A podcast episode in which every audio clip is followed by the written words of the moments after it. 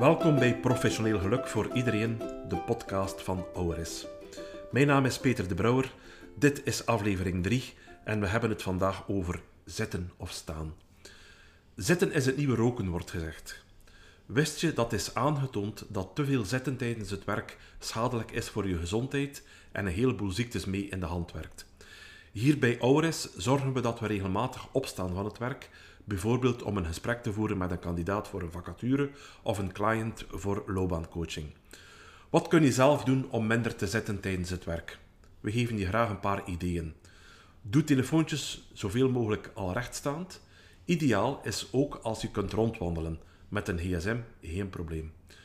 Misschien kun je ook computerwerk wel gedeeltelijk rechtstaand doen, bijvoorbeeld aan een receptietafeltje of zelfs een echt zit-sta-meubel.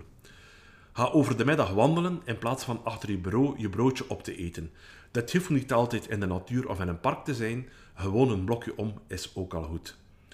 Wil je letterlijk of figuurlijk meer beweging in je job? Een nieuwe job, meer voldoening in je huidige job? Voel je dat er wat moet veranderen, maar weet je nog niet wat? Auris helpt je graag. We hebben steeds verschillende interessante vacatures voor uiteenlopende profielen. Je kunt ook bij ons terecht voor loopbaancoaching, ook als je niet direct op zoek bent naar een andere job. Wil je loopbaanchecks gebruiken? We informeren je graag hoe je die aanvraagt.